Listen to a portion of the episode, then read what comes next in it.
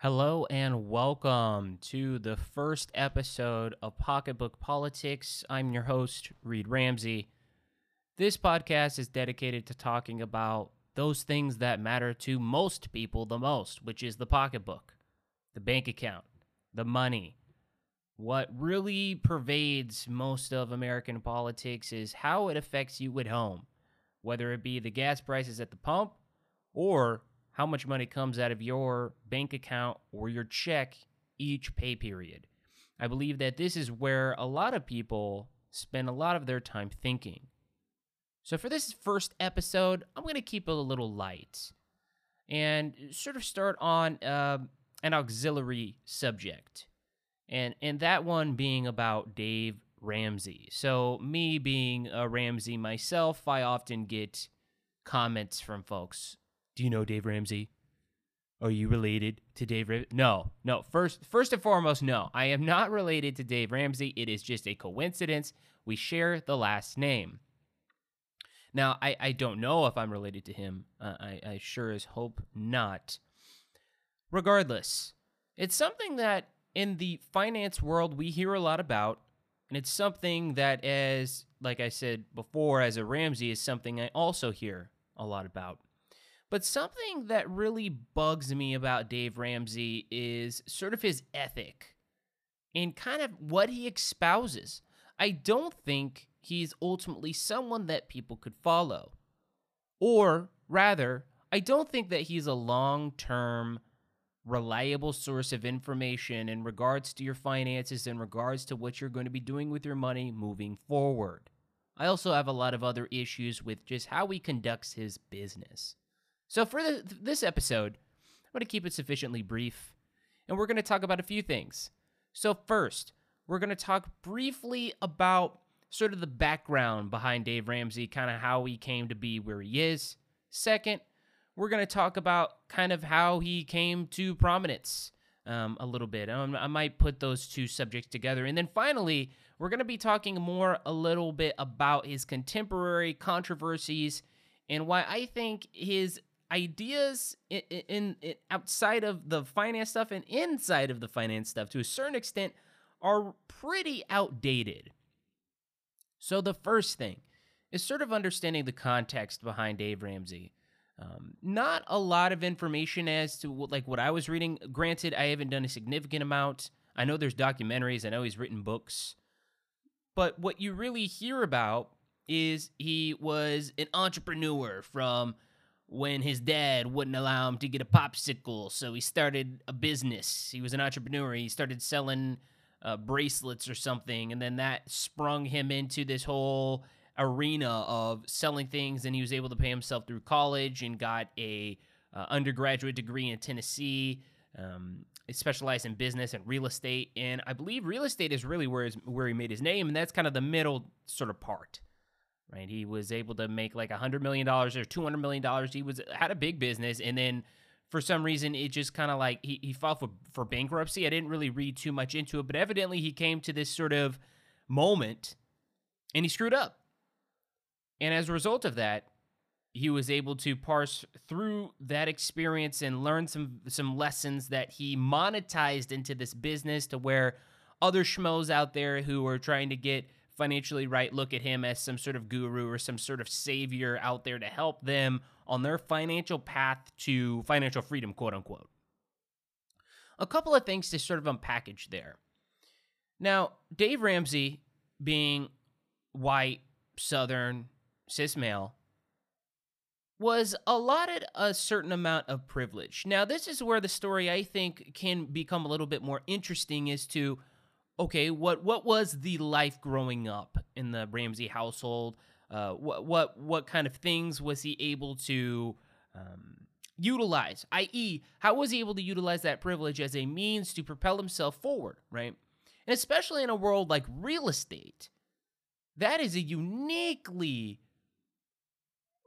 racist industry uh, that historically has ostracized black uh, black and brown folks in terms of redlining houses, putting them in certain areas, but also realtors, because in, in a certain extent, those those folks um, were less likely to get business or to earn the rights of business to certain people, like white affluent people. So there's a certain inner circle that allows you to propel in that industry itself. And I believe that insulation really shaped Dave Ramsey into what he has ultimately become into this financial guru. So I think that there's more to unpackage there. Um, and I, I often interrogate uh, these sort of understandings and ideas of the bootstrap story, right? Everyone in America in this capitalist society can just be come from absolutely nothing, raise yourself up by your bootstraps, and then make make make money, right? Like get rich, right? Millions, whatever. Oftentimes, this story isn't accessible to everyone. It, it isn't always as cut and dry as lift yourself up by your bootstraps because this often doesn't account for those other externalities that might influence people's abilities to be successful in that unique industry. In, things that intersect, right, as uh, class, sexual orientation, gender, and race. All of these things interact together, and I think that this is the fundamental misstep in where Ramsey really is stuck in this sort of archaic, really white, hegemonic, sort of power dynamic sort of culture, and I think that's where he loses uh, a lot of people. Uh, and I think that he leans on this sort of Christian ethic to to cloak himself in this way.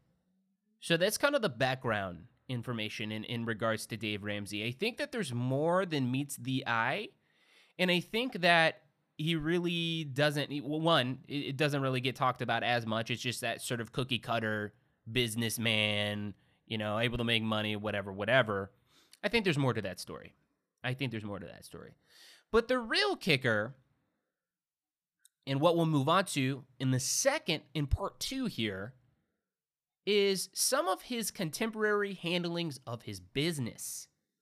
So I'm talking about Ramsey Solutions. So Ramsey Solutions is this conglomerate organization that churns out content.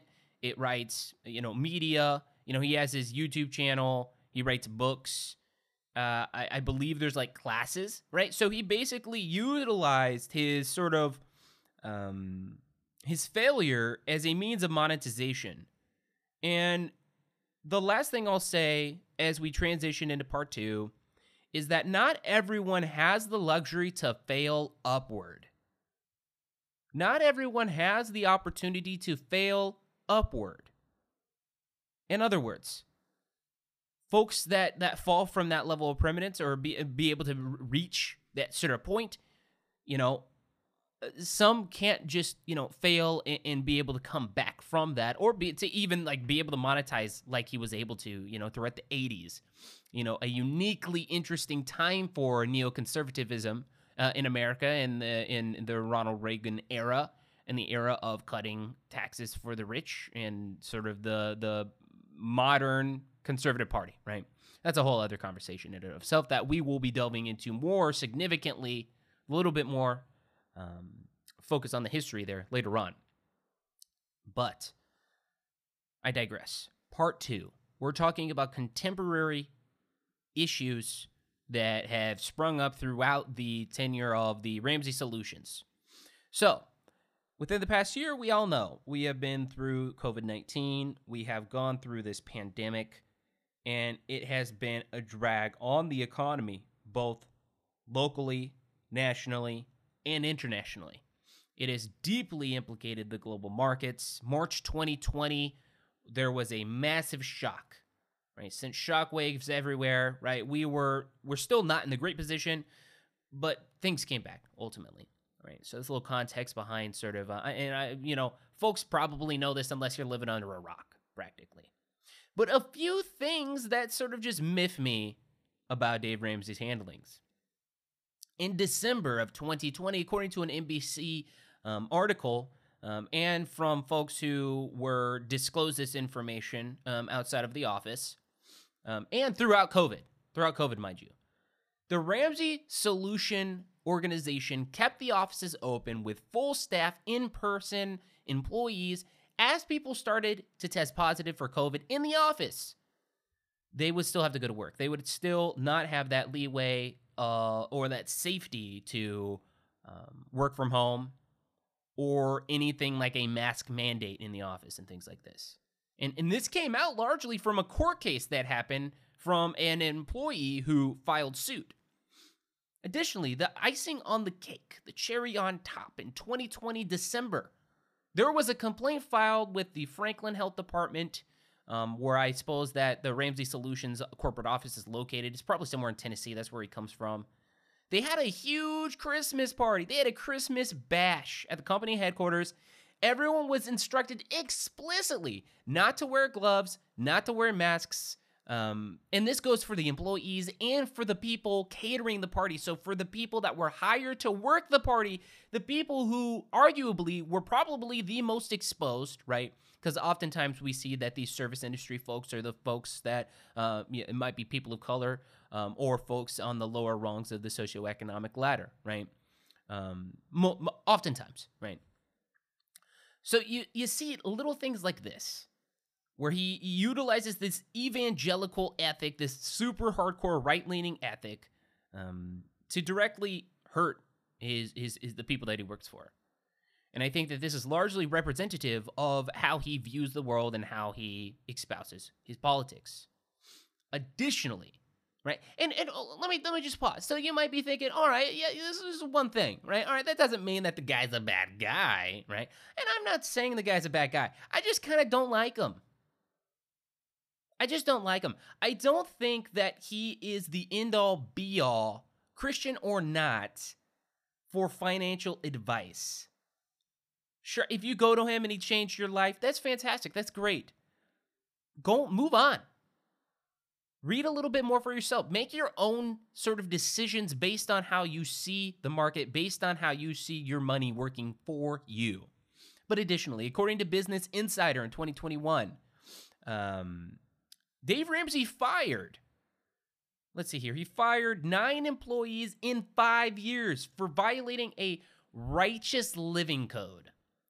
So the policy came out of a, another court case from an ex employee that said that they were fired for being pregnant and having premarital sex. Really? Really, Dave Ramsey? You're going to fire your employees for engaging in premarital sex. Like, what is this? This isn't. This isn't the, the, the, the turn of the, the 20th century anymore. Like we don't we don't just do that. There are rights. People have rights. And it's ironic coming from a hyper conservative that you would trounce on someone's rights. Obviously, there's a whole evangelical Christian, I'm saving you from hell, right? Sort of situation that happens. But nonetheless, you are hurting someone's ability to make an income by firing them for having premarital sex. How the hell do you even find out about this? They talked about, oh, wait, they, they were pregnant. That's how they find out. So this is direct sexism and discrimination against women for having premarital sex. This is rife with all sorts of sexism and bigotry and all sorts of absolute, utter bullshit. I don't understand this. And so he's able to, and I'm sure that there's other things that have gone on in the past. I know that a few other people, particularly people of color who have become um, a little antagonistic towards the Ramsey Solutions organization, probably for other racist bullshit that they espouse as well. I could just assume that based on how he does his business, right? And as a Christian man, that's pretty, uh, uh for Dave Ramsey, as Dave Ramsey is a Christian man, sorry, that is pretty contradictory. I thought the whole purpose was to accept people I thought the whole purpose was to accept people with open arms, right? Judge people as you judge yourself, or something like that, right? Treat people as you would have yourself treated, or treat people, rather, the platinum rule, as they want and should and ought be treated. Because I, the the largest criticism here is that he has this one size fit all approach to finance. He has this one size fit all approach to how he views politics, how he views finance and life, right? This just doesn't work. This doesn't work in a multiracial, multicultural, diverse society to which we live in. It does not work. Sure, this is appealing to some folks in these circles who either are ignorant to these facts or they agree and align with these sort of situations and they ultimately don't care and they're going to continue to follow the guidance and the guidelines in which he espouses throughout his shows and things like that.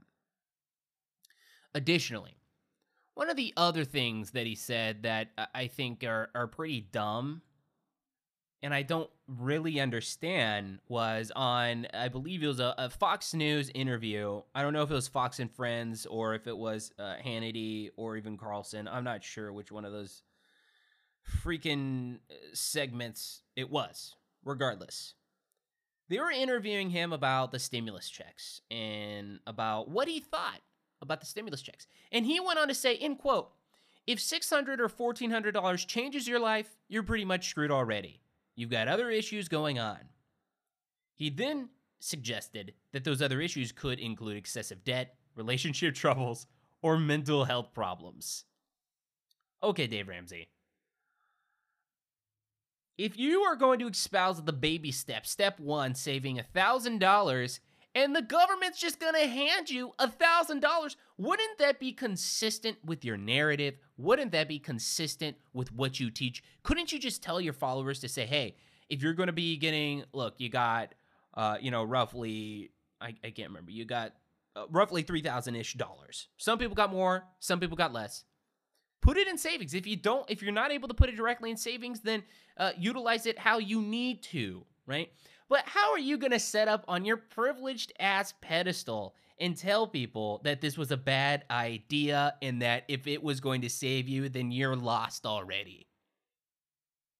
Isn't that antithetical to the whole principle of his organization and to his whole story coming from losing majorly in the 80s and then bouncing back? Isn't the whole bootstrap story supposed to be about people coming back from deplorable situations and finding themselves in this capitalist society being able to make a name for themselves or at the very least make a buck so that they can grow their income and live comfortably? Isn't that the whole point?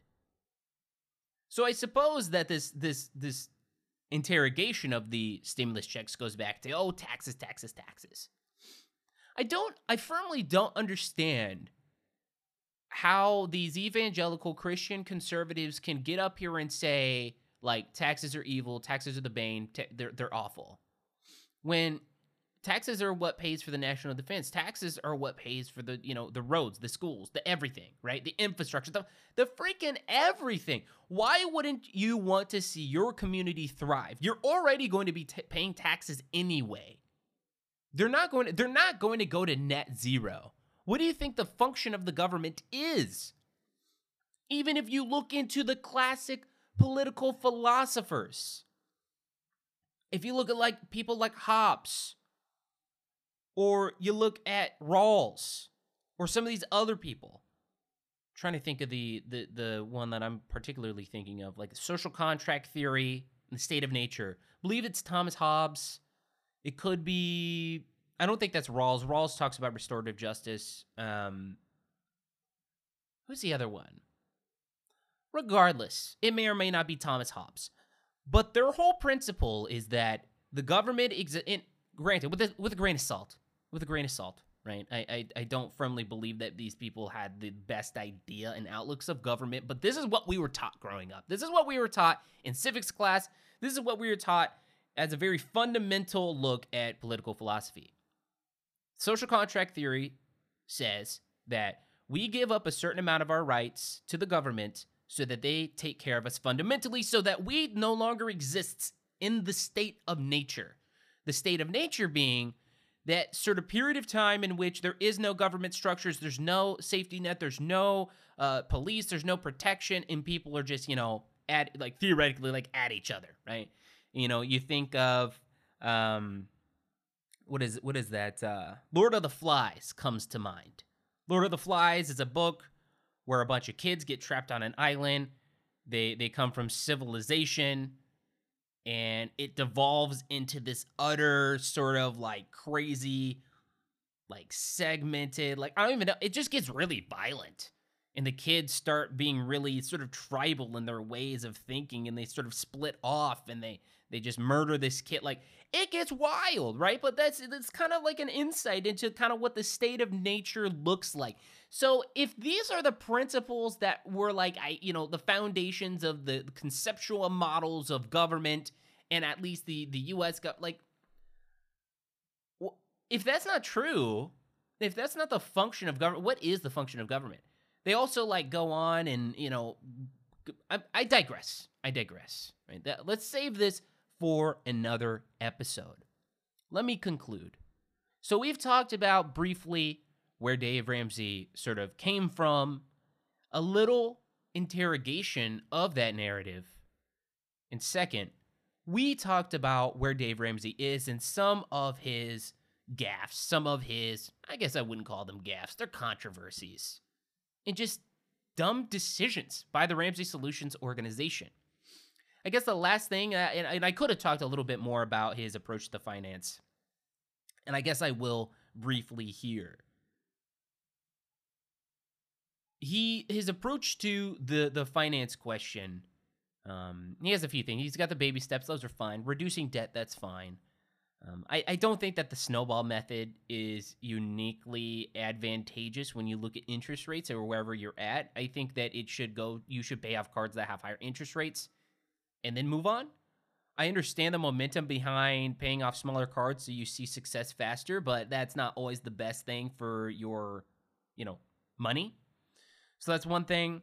Um, I, I think that the the largest criticism I see from financial professionals on Dave Ramsey is one, he has this one size fit all approach to pol or to not politics, but well, yeah, kind of to politics, but finance in terms of being highly debt and risk averse. You don't have to be that risk averse. There are such things as good debt.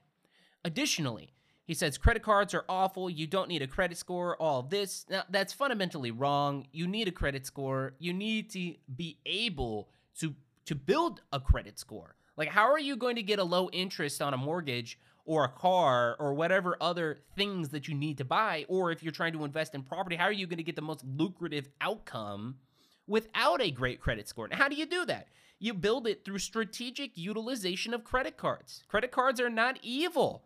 People just lack self control. You just need to spend and pay down. Spend and pay down. Pay the principal every month. You'll see your credit score go up. And keep those running balances low or at zero. So those are just a couple of things that I think that he fundamentally misses. He also has a big thing against whole life insurance and other life insurance sort of things, um, which well, I'll probably get into that more on another episode. I want to keep this sufficiently brief here. But like I was saying, talk to kind of about his background, where he is, and kind of his missteps. And just to circle back, I I often get comments. My name's Reed Ramsey. His name's Dave Ramsey. We are not related, and I'm I, am i am glad we we are not because we would have probably some intense conversations around Thanksgiving meals, and uh, would definitely push him and challenge him in that regard. And you know, fundamentally ask him like, does he think his approach works for absolutely everyone? Because I think that the structures in which he exists were made to privilege him. They were made to privilege him. So that's our show. That's my show. Uh, this has been Pocketbook Politics. The point of the show is to talk about what matters most to families. I primarily think of my family at home in middle America, what really affects them. And primarily, it's how the money's being spent and how it'll affect their pocketbooks. So, i.e., pocketbook politics. We are going to investigate further and deeper into some other issues that surround the the the, the nation's sort of political stalemate, as you will. We'll look at that and look at how money intersects in all of these things.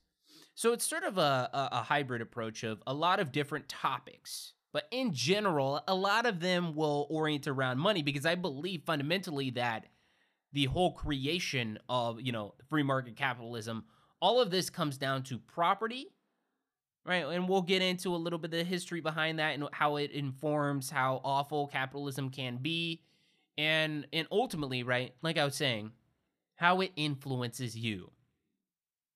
So if you enjoyed the show, go ahead and subscribe. I will be posting more podcasts on a regular basis. If you uh, like kind of my perspective here or want to learn more, I do have a Twitter handle at ReedRamsey3.